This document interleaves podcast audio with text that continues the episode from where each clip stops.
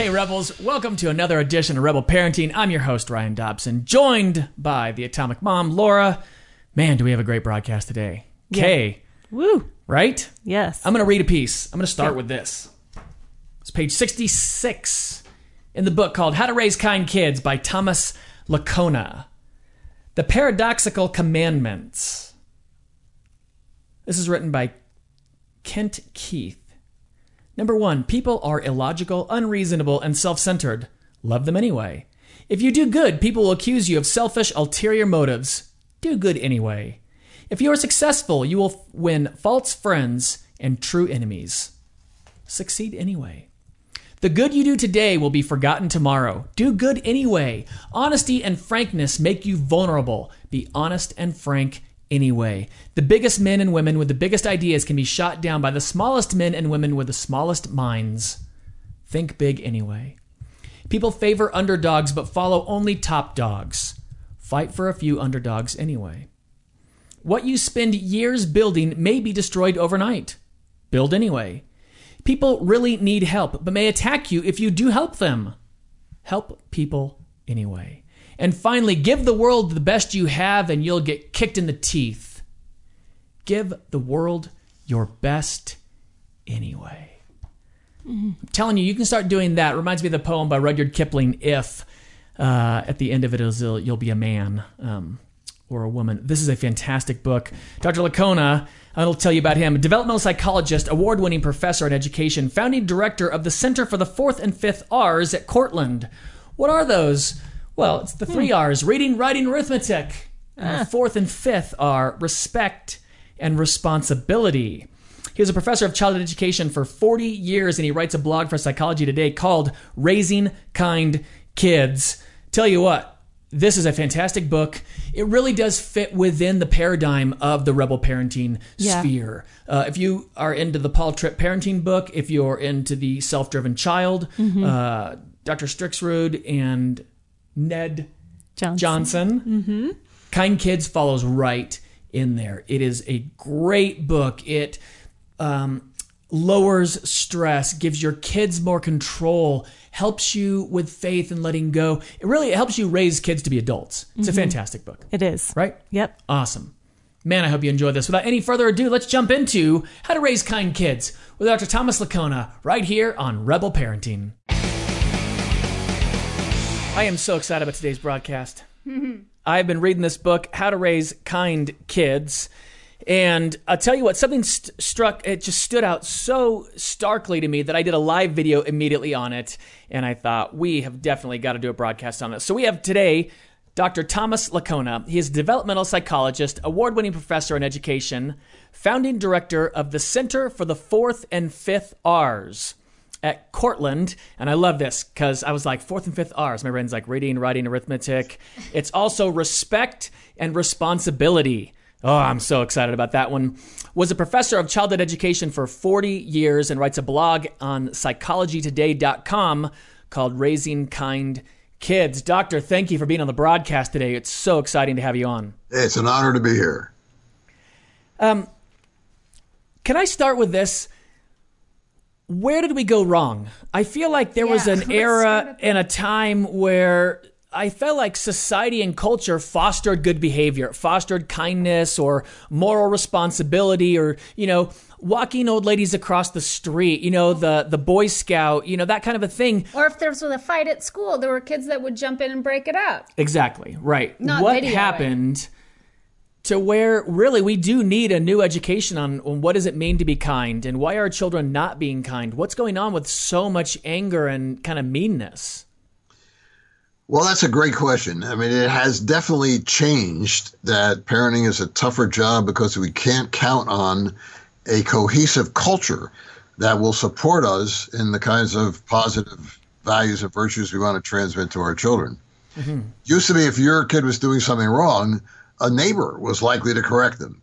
Oh, for uh, sure. If Absolutely. Absolutely. say, I know, I all, saw- I know all those neighbors. Right. Doctor, I saw a neighbor spank another kid in my street. I'm not going to say who it is. I'm not going to say it was the right or wrong thing to do. There's a kid that lived near me who was a, a tad wild, and we had a neighbor with is the first neighbor I ever knew that had a BMW, and it was black, and it was sweet. And he was driving past our house and near another house where this child lived, and that kid threw something at his car and I heard it hit, and I was like, "Oh no!" I just couldn't even imagine. Brakes, wheels screeched. He jumped out, grabbed that kid by one arm, picked him up, and just went, you know, just four or five, set him down, got in his car, and drove away. And we just, it was just dead silence in the neighborhood. Yeah, Absolute yeah, yeah. dead silence. And his parents did not do anything. There was no lawsuit. There was no police call. There was no argument. It was, you did what? And that's all that happened? praise the Lord, he didn't do more to us. You know, yeah, I, I, remember. You know, we've lived in the small city of Cortland, city of about seventeen thousand people in central New York for the last, well, really since 1970. So we were two years in Boston, and I remember when we were in Boston, there was a man uh, from Israel who wrote a letter to the Boston Globe, and he said he had been standing at a bus stop, and as he arrived at the bus stop, where there was a group of uh, children, uh, middle school age, and, and about 10 adults waiting for the bus, and some kids were throwing pebbles at passing cars. And mm. not a single adult was saying anything to these children. And so the you know this gentleman from Israel got in the face of the kids who were doing this and said, you know, what are you doing? This is not, you know, dude, you could cause an accident. This is stopping me. And he said, and so he wrote a letter to the Boston Globe, said he could not understand the passivity of the adults mm. standing there watching the children engage in this antisocial behavior and saying not a word. He said in Israel, you know, adults would be immediately in the kids' faces and correcting them and so on. So there's definitely a, been a change in the sense of responsibility that we feel for other people's children, for everybody's children, for the common mm. good. Now, what brought that about? Well, the breakdown in the family is the leading cause. As families started to disintegrate, parents had less of a sense of their own moral authority that tended to be an inhibitor of saying anything about anybody else's children because you didn't even discipline your own. Another thing that Doctor, can, yeah, can you unpack that just a little bit? I'd love to know. So when the breakdown of the family happens, why is there a natural, um, I don't know if response or narrative to where the leniency, the license, the I don't have a right to discipline. How can I say something? Why is that the natural path? I, well, I know it happens, but yeah. you're the doctor. Well, it happens for multiple reasons. Um, for one of the things that's changed in the talk, the standard kind of talk I give to parents about raising mm-hmm. kids of character. I used to have 10 ideas for what parents can do with their children. Now I start with a different idea, which is work on the marriage, strengthen the marriage. If the marriage is your trouble, get help. Because the research shows absolutely clearly that the stronger the marriage, the better the parenting there are problems in the marriage. There are inevitably problems in the parenting. Why is that so? First of all, the stress in the marriage relationship carries over into the parent-child interaction. So you just had mm. you've just had a big fight with your spouse. You're going to be more stressed in dealing with your children, less effective in, in doing that. The other thing is that when when the, the parents are not united in any sort of a common mindset about how they want to raise their children, they end up undermining each other. Instead of saying, listen to your mother, listen to your father, uh, they they say you know you do what you want or you know go ahead it's all right with me and they undercut each other's authority so that mm. that, that creates problems and then you start to feel as a parent well what's the point? Um, basically the kids are out of control. And then the kids start getting a sense that hey you know we're really uh, i got some power here. We're in you know, charge. got some power here. And i've had parents come up after a talk and say you know my kids say that if i if I uh, even make a you know any any sort of intimidating move, uh, they're going to call 911 and report me to to the authorities. And so you got all kinds of things falling apart, and then cohabitation starts to happen. Another thing uh, happens frequently. I'll have a father come up to me after a parent talk and say, uh, "I'd like to get more respect from, from the children." Uh, so I'll talk to him a little bit, and I'll find out he's not the real father.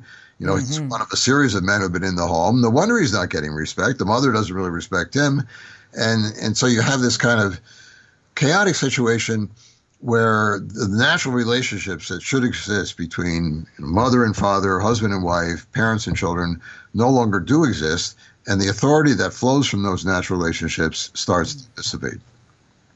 And that's And like course, a you know- worldwide problem. Yeah. It is, in fact. Um, Yeah. You see it happening all over the world. Now, uh, last Friday, actually, I'm, I'm, I think I sent you an email on this. I had a chance to speak at the United Nations Global Parents Day. I didn't even know that such a thing existed. I know. Yeah, It's only three years old, and thank God they're doing it. They're celebrating the importance of parents, the importance of the whole society supporting the family. And that takes many different forms. First of all, it emphasizes the importance of parents, that parents are powerful. If they exercise that influence, they can make a huge difference in the development of their children. And second of all, parents need support. The rest of society has to value them and has to help them in different ways. The ambassador from Hungary actually opened the session and said that Hungary has moved in the last few years in a number of ways to try to provide real support for, for parents. For example, you can now get up to a three year leave from your job when you have a child. You can come your job. So, Wow. so high a value placed on the mother child bonding, on being there for the child in those first three years of life, that mm-hmm. your job was waiting for you three years later. You know, that's interesting because this sounds eh, I'm I'm I love this. It also it's a bit I would say paradoxical in a way because it sounds very conservative ideas coming from the UN which is a bit astounding to say how important the parent is and that the mom's role, a mother's role in the first 3 years of a child's life that's a really conservative idea these days. You know, now it would be, oh, it doesn't matter what, uh, who takes care of a child, and where these ideas coming from, and why now are they being accepted? This, I'm, I'm a bit shocked by it, and I love that you're being able to do this. Well, uh, the the event was co-sponsored by by the Vatican, actually by the Holy See, and by a group called the United Federation for Peace. The UN hosted it to its credit, hmm. but the initiative came from you know two two organizations Sure, that sure. to shine a spotlight on the importance of the family, the importance of parents, and hmm. how hmm. how we have to try to communicate, for example, what is effective parenting, what we know from the research, what we know from common sense and ancient wisdom, and so on, and also what society needs to do to really attach tremendous importance to parenting mm-hmm. and to the mm-hmm. family. Mm-hmm. So the UN did host it. The initiative came from a couple of organizations, but you know, praise God that it, it did happen. Um, there's a, a video of the whole thing, and it's going to be an ongoing celebration each year to call attention to parents. That's, Oh, that's great. fantastic. That's That's fantastic. fantastic. I want to jump back, um, Dr. Thomas, to uh, look at and work on that. You said work on your marriage. That you're going back. You used to have ten steps, you know, to help each family, but now you're just going back to, hey, let's work on your marriage. What would you say? What are the first like things you say to a couple coming to you? Well, um, frankly, one of the first things I do these days is to acknowledge that a lot of people in the audience will will be dealing with the sadness of not having um, a marriage any longer. They'll be single Okay. parents. Either the marriage is broken Yeah. up, or they've had the experience of having a child out of wedlock.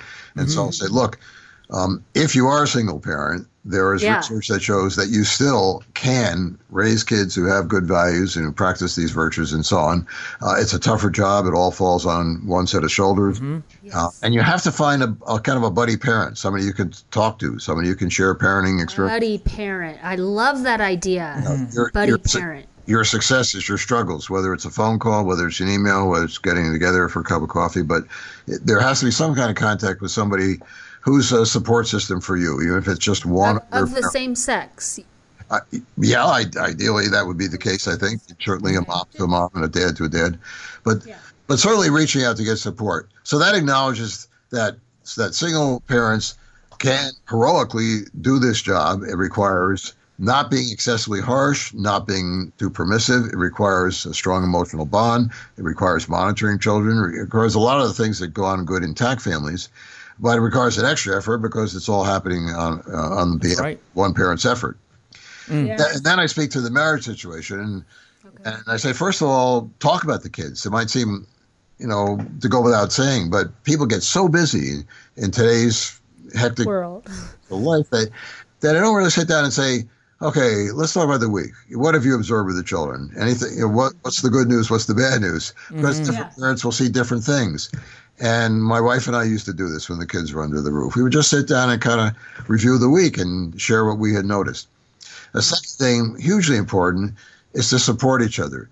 Uh, when one parent is scolding another child, then the other parent should never, in any way, undercut that parent, even if they might think the parent isn't handling it as wisely as possible. Now, my hmm. wife never used to contradict me when I was, say, scolding one of our sons. And I never have either. but if she was silent, if she was silent, and then say in the kitchen while I was scolding him, I could see the eye contact go to the go to her, and the kids would think, okay, mom's in my corner. She's not siding with dad. Oh, so interesting. It's not enough to be silent because kids read that the way we don't want them to read it. Mm. Get bolder and more defiant, and so on. The mom has to say something, even if she thinks, you know, dad is probably coming home stressed from work. He's going over the top a little bit here. Um, the mom should say, listen to your father, and then make her exit. Then later on, she can say, honey, you know, I think you had a tough day at work and maybe overreacted to what you know Bill said or Johnny said or whatever. So the the consultation and the mutual correction and mutual you know yeah. that goes on privately. So I'm just learning now something about my parents' parenting style that has bugged me up until this moment. Uh, up until this moment, I have disagreed with my dad and something he taught me since I was a very tiny child because my mom would every now and then do. I'm super black and white. I am totally binary. There is right and wrong. There's no in between, and it's caused lots of troubles for me. Every now and then, my mom would do something that I would feel is wrong, and I would go to bat and debate this with my dad. And every now and then, he would look at me in the eye and he'd go, "Ryan." Your mother is right even when she's wrong because she's your mother. And it made me so mad but now I understand what he was saying is her authority is absolute and I will not go against it because it will break her authority. If you allow me, if you, if I allow you to win this argument, it undermines your mom and I am going to refuse to do that regardless of right or wrong. I now totally see that. I am so impressed that he would do that and I love that you bring it up. Well, you know, I think there's a there's a real wisdom there because kids need to feel their parents are a team and their mm. parents support each other.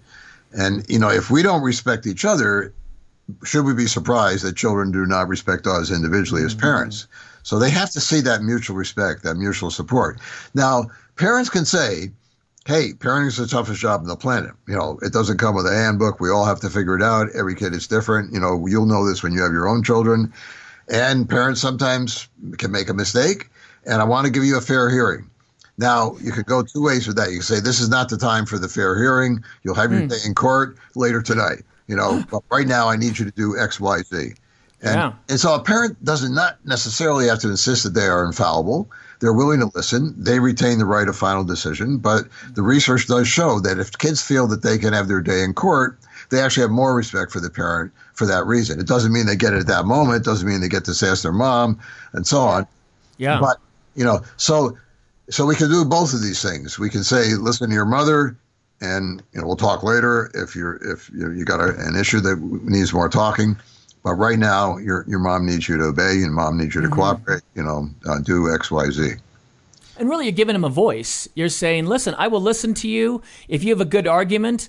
Um, we'll respect that, and in the moment, you also have to be respectful and kind and the things that we want to accomplish as a family. Mm. Yeah, mm-hmm. and kids can actually learn, and they should, that that obedience really is a virtue, and it should be done out of love. It's an act mm-hmm. of love for the child to do what the parent is directing or asking. It helps the family to function. It creates more harmony. If they give parents a hard time every every time the parent asks them to do something, it creates a lot of stress in the family. Everybody suffers. So so obedience is, is a virtue. It's an act of love. It's a step toward wider generosity to others. Mm-hmm. And kids should understand that and parents should explain it. Oh, I love it. I love that. You know, you talk about having a family meeting, and, uh, you know, we really didn't do that when I was growing up. I, I like the concept and the idea. I'm not quite sure what does the family meeting accomplish? I've got a six year old, I've got an 11 year old.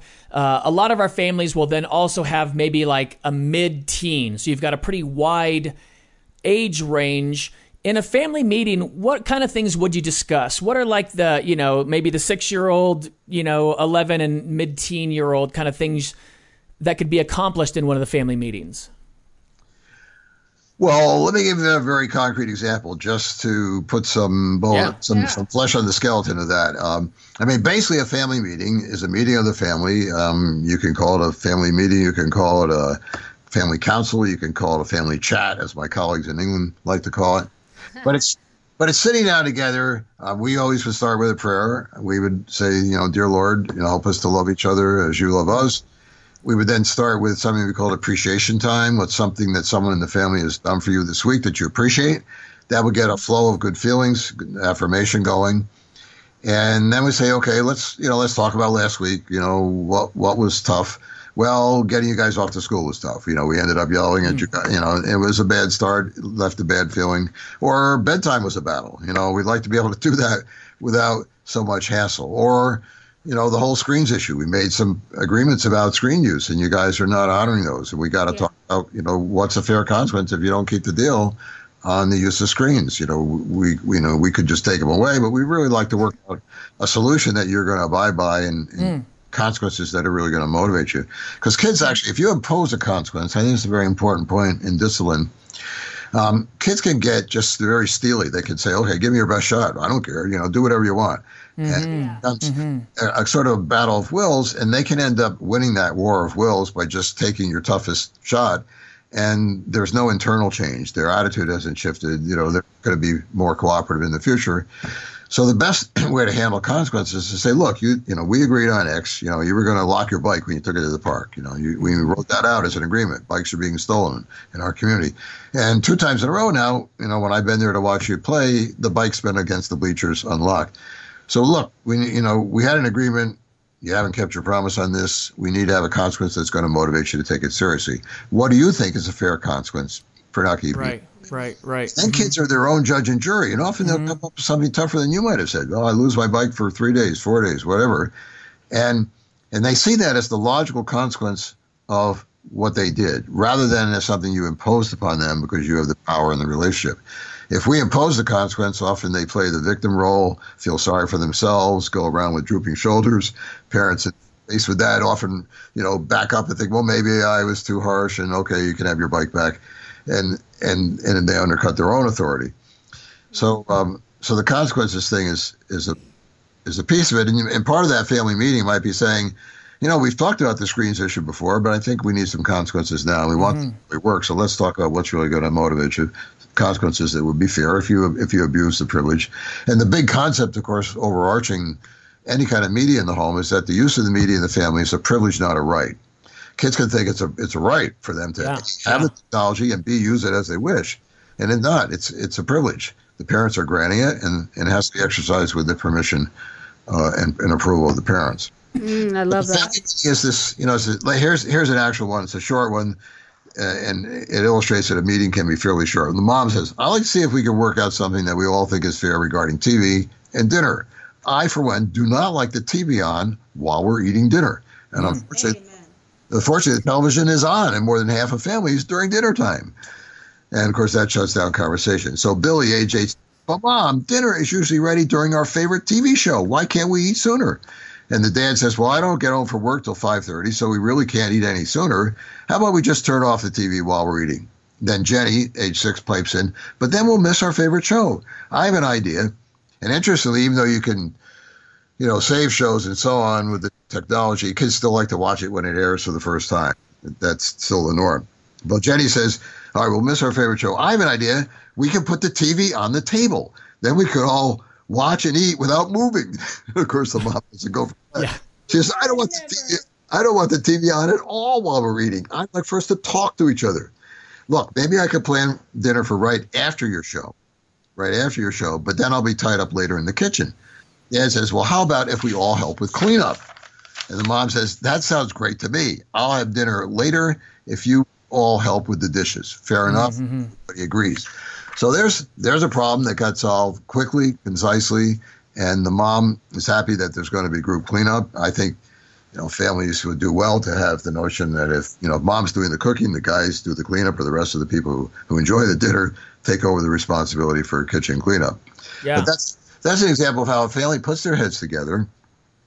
It's sort of faith in the power of pooled intelligence. You're using the yeah. the social capital of the family and saying, look, you know, we're a family if there's a problem, we've got a problem. How can we, working together, solve it? It taps into that we mindset, and it really breaks down what I think is a bad mindset, and namely that if there's a problem, the parents have to figure out how to solve it, and the kids are basically off the hook. They could just create the problem and make a contribution to solve. it. Yeah. They feel that they can fight endlessly with their brothers and sisters and continually disrupt the family peace, and the parents somehow have to figure out how to settle the squabbles and you know prevent them. But there should be the notion that that the responsibility of making a happy family is a shared responsibility. It's an authentic responsibility. It's not something that's you know phony. It's real. You know, what would you say to create ownership for everybody? Like, so say a family doesn't have the kids, maybe are silent or quiet or uh, been pushed to the side. How would you create an environment for ownership for everyone to start having that? Well, that's an excellent question because my counsel to parents who are doing this for the first time is to lay the groundwork. Don't just jump right in. That can mean a disaster, really, because you haven't created uh, an understanding of what this is all about. Kids have not experienced it. Most Right. most parents didn't experience it growing up. It's actually, I think, the most single most underused uh, family parenting strategy. And so you need to lay the groundwork. You would go to people individually and say, look, you know, we've had a problem. In the previous week, there's been bad atmosphere, a lot of yelling. You know, you kids have been fighting. You know, we've lost our tempers, and we'd like next week to be a better one. Sure. We want to, want to figure that out together. So we'd like to sit down, figure where things went off the rails last week, mm-hmm. then make some positive proposals for how to keep, you know, to keep things on an even keel next week. And and even if some problems occur, you know, we'll have a framework for dealing with it. Yeah. And and it's not about blaming. You have to make that very clear. It's about positive problem solving. You know, it's about a cooperative effort. So there's no finger pointing, no saying, well, you know, you did this and you did that. It's well, you know, how do we how do we make things better? And then you structure it and say everybody will get a chance to turn to talk, at, a time to talk. It's not going to be lecture time. A lot of parents, if they don't think about how to facilitate this, they can sort of turn it into lecture time, and it's a Yeah. big Yeah. Yeah. Yep. Definitely do some planning ahead of time so you're Yeah. not stuck going, oh, what are we going to do? Oh, I just better Yeah. just talk to you for a long time. Yeah. In fact, you know, kids are often happily surprised that it's not lecture time if you do it mm. right. We used to just go around the table, and I would say, all right, let's just go around. Okay, um, let's talk about getting off to school. What happened this Sure, week? sure. How was that tough? And Mark, what's your point of view? Mark at, at that point say was 13. You know, he was five years uh, older than his little brother. Mm-hmm. And so Mark would say, well, I think, you know, the problem was X, Y, Z. And then Matthew, all right, what's your point of view on it? And then Matthew would give his, mom, uh, how do you see it? And then I would say mine. And then I'd actually just be writing down a single line on a pad of paper. And I'd say, okay, you know, Mark, Mark's feelings are these, you know, Matthew thinks, you know, mom's view on it. Here's my take. All right, we should, you know, express our feeling about what the problem was, why it happened, maybe. All right, how do we solve it going forward? Uh, Yeah. What What are some ideas for next? I'll tell you what I, I like about it, Doctor. It's in one way, it, it allows you to postpone uh, kind of some heated subjects to where it's a more calm time. Like, hey, you know, we've kind of had some issues with getting ready for school in the morning. You know, we all know it, but you don't have to deal with it right then and there. It's not that event based. Something happened. We have to fix it right this moment. Yeah, and Um, that's that's uh, Ryan. You put your finger on I think a very important thing. Reactive parenting is often our worst parenting. You know, Yeah. Yeah. we're in a stressful situation. We're running Right. late. You know, Yep. the kids are maybe on the verge of you know whatever meltdowns or and they've been squabbling, and so we're dealing reactively, Mm-hmm. and our upper brains are typically not in charge. You know, the the the lower brains are taking over, and you know, and stress is ruling ruling the roost. Yeah. So when we're proactive, as you phrase it, we can sit down, you know, gather ourselves together, say a prayer, ask for wisdom, and then we're calling on our best selves. You Yeah. know, help, we're helping, in a sense, creating a sports structure that brings forth our best and not our worst. And and and part of the challenge of living a life of character is really figuring out, Mm-hmm. you know, how do you how do you support your the best version of yourself, so that you know you know what your triggers are. How do you anticipate those? How do you Yeah. try to create situations where you're not going to uh, be triggered to lose your cool and blow your stack and all the rest? Mm-hmm. But in the family meeting is, is that sort of support structure. Now, you also need to, I think, do some things even prior to having a family meeting that helps to create the foundation, like a family mission statement. This is sort of an initial family meeting where you sit down and say, you know, what kind of a family do we want to be? What are the ways of acting toward each other? What are the virtues that we care most about? And you know, respect would, would be one of them. Kindness would be one of them. Uh, our faith would be one of them. Um, you know, forgiveness, um, even a sense of humor, Right. or, you know, uh, learning from our mistakes. um, you know, moving on and, and after we've made a mistake, having an attitude of gratitude. Gratitude is a is a virtue that needs to be cultivated in family Hey, life. You know what, Doctor? We've got a great question. Um, Elena from California is talking about something. Uh, it deals with gratitude, and I'm seeing it coming up in kids' TV shows where uh, the kid that causes the most drama. You know, Yeah. what they're saying is this is the bad example, and yet the entire program focuses on the person doing the bad thing, and then you get kids turning into these little tiny drama queens and drama kings. But one of the questions we got, Elena brings it up, is uh, the disappointment when another kid gets either you know a part in a play or uh, a job they wanted or an outfit or something that they got that the child didn't. Um, I remember we had uh, someone write in. They went and saw uh, a presentation, and the presentation tickets weren't that expensive, but every souvenir was just outrageously expensive and they were like we couldn't afford it. But so many kids have these light up spinny glow things. My kid cried a quarter of the time we were at this presentation because they didn't get a toy and we just didn't have the money. How, how can you start to foster of you can be sad about something but Still be kind. because you don't have, you know, this gratitude of I get to be at this thing, and even though I'd like a spinny light up toy, I'm still going to have a good time, even though I have some, I don't, I didn't get what I, you know. How do you teach that? It's so difficult these days. It just feels like there's just this innate, oh no, I need everything all the time, and if I don't, I'm going to flip out. Yeah, yeah, yeah. Well, you can. Someone else's kids, not my kids. you can sympathetically acknowledge that it's natural to make comparisons and want what the other person has. That's human nature. Mm-hmm. Unfortunately, it's it's a part of human nature that can doom us to perpetual unhappiness because somebody else will always have more, or have it better, or have it easier. Um, they'll, you know, inevitably, and adults fall into the same trap. You know, you get a good job, and then you look at the guy in the next office; he's got a better job. Uh, you're happy with your salary, and you see, holy moly, somebody else is making more than I am. And so, if you, so we would, we were talked in a way. A parent really has to be a good psychologist and help help kids understand. Look, you know, there are ways to help yourself be happy mm. and, and, and at peace in life, and and and so on. And there are ways that you can make sure you're going to be unhappy, and comparisons is one of them. So we had as a family policy no comparisons. You know, you don't compare yourself to your older brother. How come he gets to have a friend stay over and I don't? Well, mm. I mean, you could say he's 14 and you're four. That's one reason. you Right, know. right. Yeah. how do you enforce that though? No comparisons. How do you enforce that? When they start to do it, you just go, "We're not listening to this." Well, you, you first of all, you, you, you this is where a family meeting can be helpful. Family meetings aren't just about necessarily working out an agreement for next week about bedtime or getting off to school. They can be to, to try to teach an insight like the, how comparisons make you unhappy, and we'd like to have a family slogan or policy that says no comparisons, and and you can say the next question. All right, how do we, you know, how do we try to really make this work so that we we really do it? And uh, maybe maybe you do counting and charting, where every time somebody makes a comparison, you know, they make a mark on the fridge, and and you chart it for the for the week, and you see if you can drop it down, and if you can keep it low or make it decline, then you have a family celebration. You go out to McDonald's at the Nice. end of the Yep. you know. So it becomes sort of a family project. Mm-hmm. Counting and charting is a great tool for mm-hmm. things like this. You know, when you've got a bad habit in place, constant comparisons or whatever, co- constant complaints, you say these are these have negative consequences in family life. You know, you can see the evidence of that.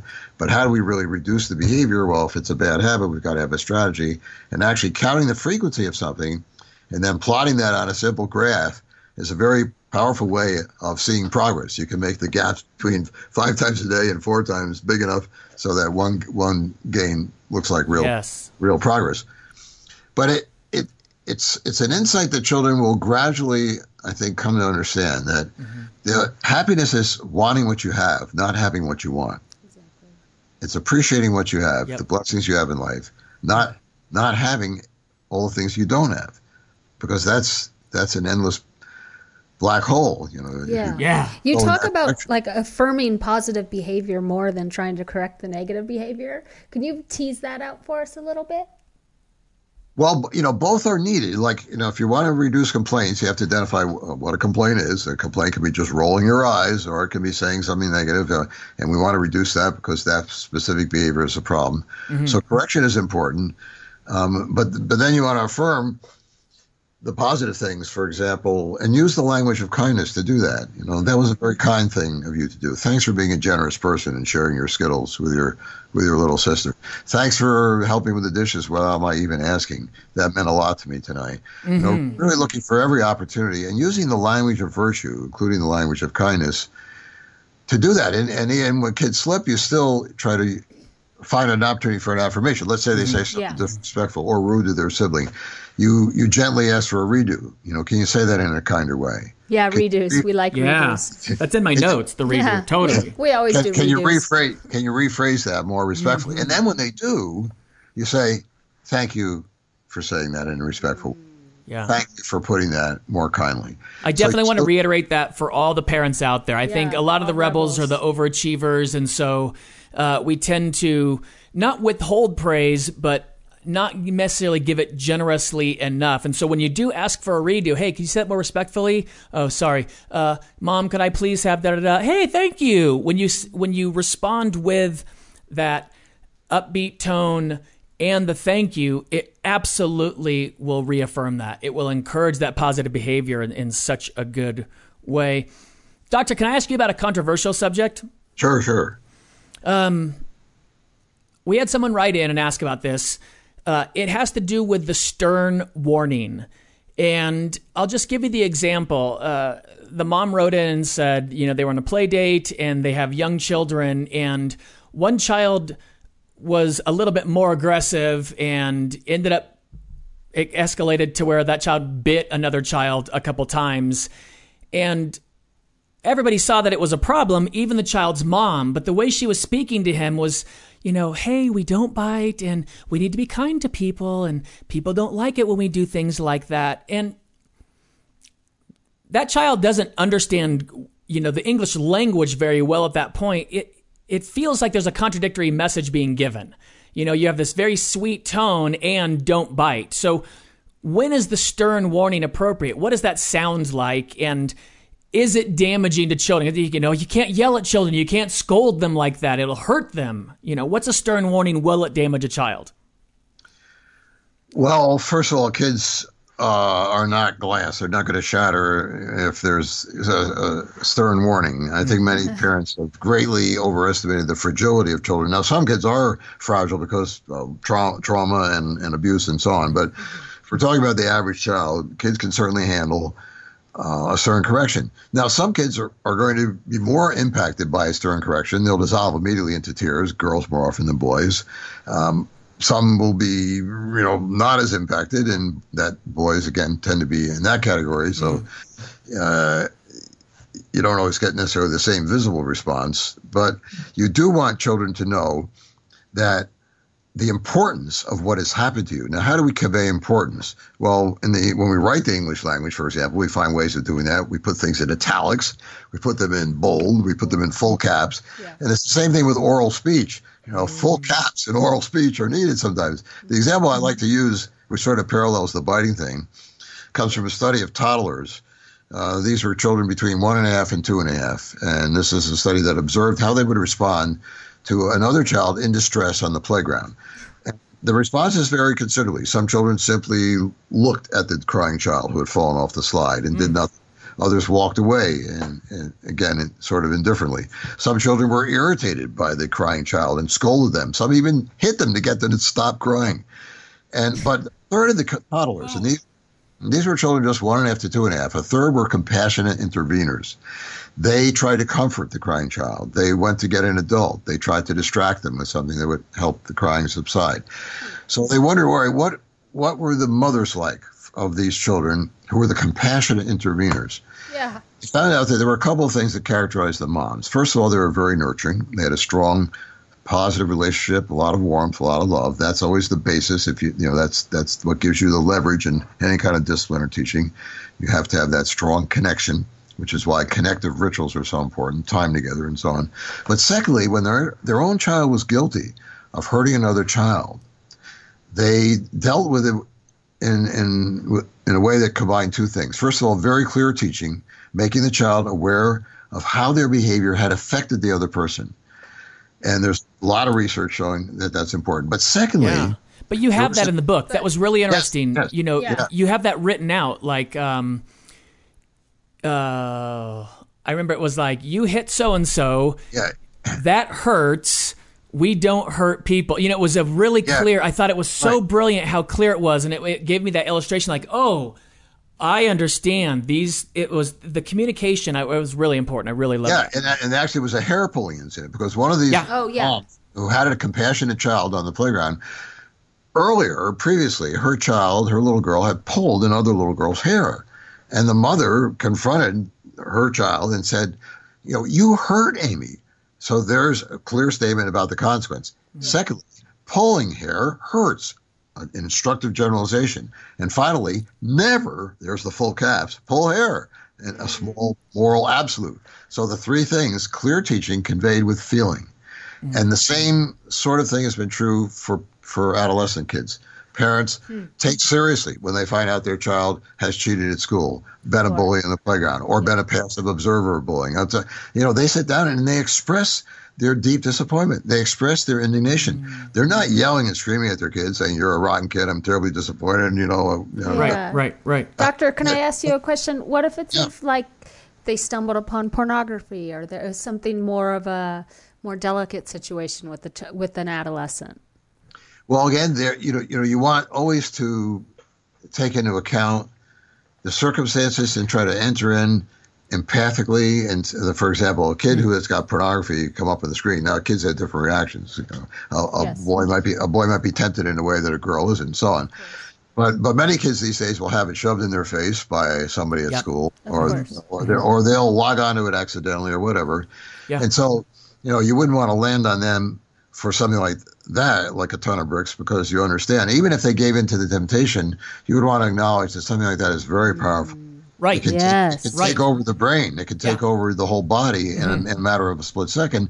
And so you understand what happened, but you want to prepare them for how to deal with that in the future. And I, I've mentioned um, in talks to parents of an excellent book. This is called Good Pictures, Bad Pictures, which has a five step plan. Do we have that? We do. I just got it. It was Nice. just Really? given Yeah. to me. Woohoo! And it's you know it's got very simple steps. You know, here you go. Close, close my eyes immediately. Always tell a trusted adult. Name it when I see it. This is pornography. Uh, distract myself and order my thinking brain to be the boss. And then you actually practice this with kids. You rehearse it in a make believe situation until it's part of the wiring. And so We will get a link get- to this for the listeners listening right now. You know, can I just stop for a second? yeah, second? sure, sure. One, I'm so glad for the resource. We will absolutely offer it to all the people listening. And two, can I just tell you how sad I am that we have to have that resource and we do have to have, I just I stumbled across pornography the other day on accident at work. I didn't have our circle installed at work and it popped up and I I just it's it makes me sad that we have to prepare children for that and yet we do. That's just an mm-hmm. important it's an important part of parenting. It's one of the hard ones and it's okay for you to grieve that Yes. when you're not in front of your kids. And it's okay to not know what to do and to ask friends for help. Yeah, definitely.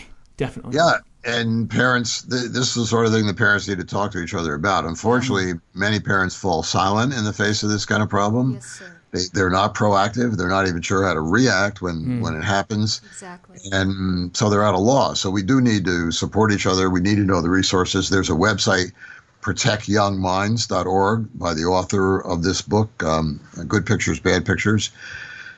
And that's a terrific resource for keeping up with the new challenges that come out all the time, the stuff that pops up at school, um, and et cetera. You. You know, so it is. We do. We are bringing our children up in a world that is much tougher to grow up in and much tougher to parent in. Yeah.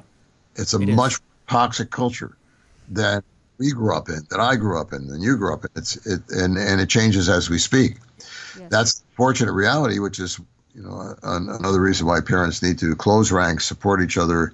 Um, it's almost become too too hard to tackle alone, and many parents have felt, I think, overmatched by an increasingly powerful culture. Overmatched by it. They feel that the culture is really running things now Yeah. Yeah. they can facilitate the problem by putting some a piece of technology in their nine year old's hands that allows the kid to access the universe of evils. Mm-hmm. You know, so so we can cooperate with that toxic culture in ways that are destructive. But even if you're trying to do a good job, sometimes you can just feel discouraged that that the culture is just gotten so, so toxic and so powerful in these ways. And certainly a pornographic culture is a huge part of the challenge, which has been vastly ignored by you know, by much of society. Yes, it has. Not us. We've talked about it a ton on our broadcast. We've got some more listener questions, which I'm excited about. Jason on Facebook, he asked, I know we need to set an example for our kids, um, and it feels like they're so naturally selfish. We're constantly combating the tendency with comments like, stop being mean to your brother. Why does everything have to be a fight?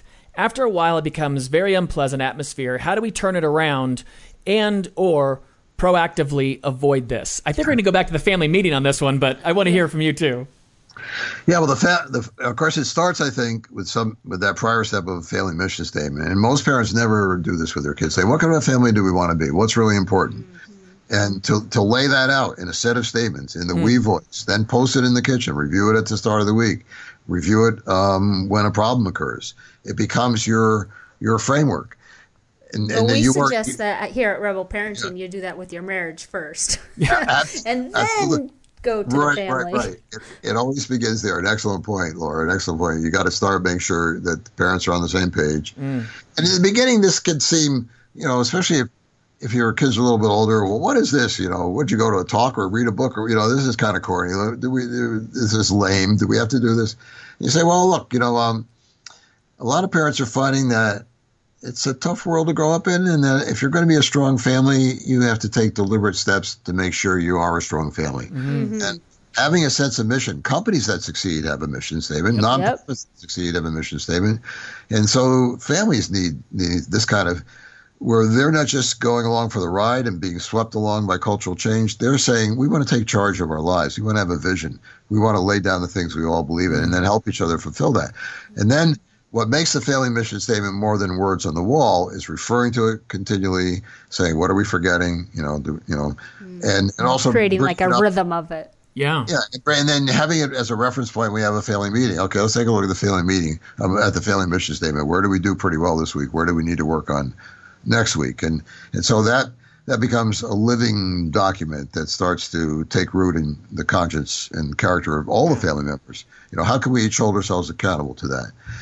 And then so then you're being proactive. And then you know when kids are you know I mean you say well this this is something we need to talk about as well. It's a great topic for a family meeting because disputes will happen. You can have the best parenting strategies in the world. You're still going to deal with human nature. Yep. kids will be yep. impatient with each other. Sticky they'll each other you know they'll want to tease each other. They enjoy provoking each other. You know, mm-hmm. that's all. That's all the dark side of human nature. Mm-hmm. So you say, okay, um, you know, that can really cause a lot of stress in the family, and make us all miserable, and so on. How do we try to m- move the needle in a positive direction? One way is to talk about how, do we, how are we going to solve the conflicts that inevitably arise. I strongly recommend every family have a dedicated space for conflict resolution, and then train the kids in the four or five steps. When you go there, you got to th- something happening between your brother and sister. Okay, off to the peace table, off to the talk it out corner, off to the, you know, to the solution circle, whatever you want to call it. And there are the, you know, the steps. In the beginning, you'll have to coach them, stand behind them, mm-hmm. walk, give them the practice yeah. until the words are in their hearts. And then, then after a while, and parents will say this, they become amazed at how kids can work out their own conflicts. well, what would you suggest to the family that's already living in complete conflict out there? Can they just like i just want to encourage you if you are out there and your family is in conflict you can because you know that family that's you like wait what? what? This is never going to happen but like i can see it. Conflict resolution what if we just focused on that for yeah. one year? And there's yeah. the truth too. When you start it will go bad most of the most time most of the time. it will. will. fight. And you just have to do it. You've got to you got to talk with your spouse and just be like hey listen we're going to roll with these punches because the kids are going to want it. They're going to say it's lame. They're going to fight with each other and let's just keep going because it's the it's a good thing to do. And then one thing I would add to it, I got this from Jordan Peterson. The fewest amount of rules that can keep the greatest amount of peace will allow you and your spouse to stay on the same page. I tend to be a micromanager and I want to make a rule for everything in life. And I tend to make no rules. And so we get off the page really easily. And so general principles are better than, you know, every aspect of our life has a rule and a consequence because it's just overwhelming. It overwhelms kids to have so much on top of them. And so it's just kind of pulling it back to are we being kind? Are we being grateful? Are we being, you know, generous to our siblings? Things like Are that. Are we solving the conflict? Mm-hmm. Yeah, yeah, and you know you can you can have a family mission statement that might contain five kinds of things that are really important.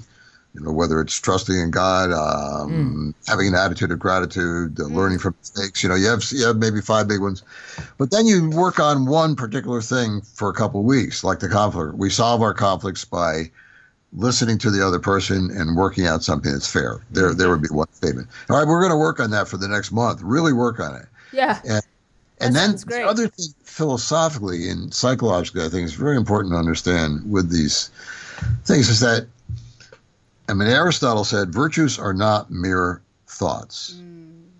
they are habits that we develop by performing virtuous actions. Mm-hmm. So it's the idea that if you want to be good, you have to do good. It's mm-hmm. practice, practice, practice. I like it.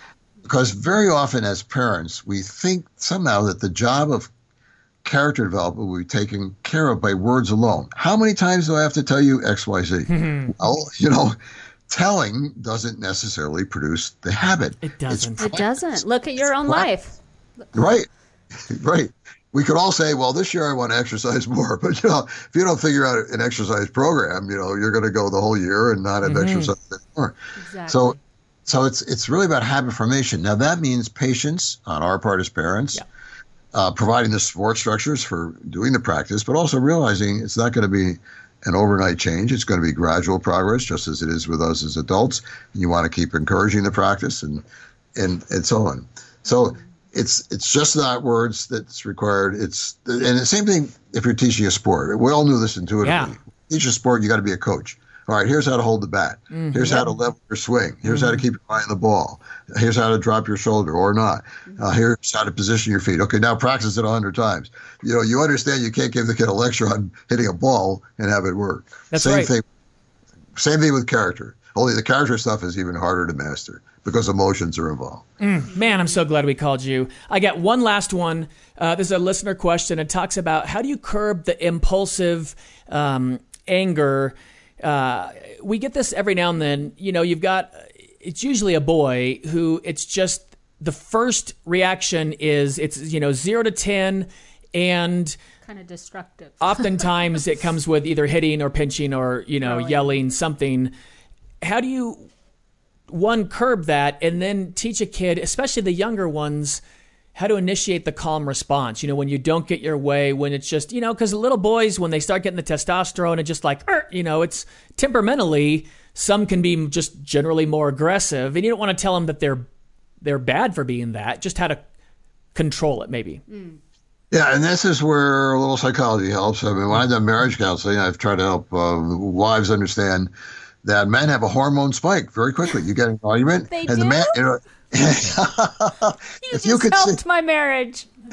if the man, if the man was, you know, had a transparent chest, you saw the red red line rising like in a thermometer.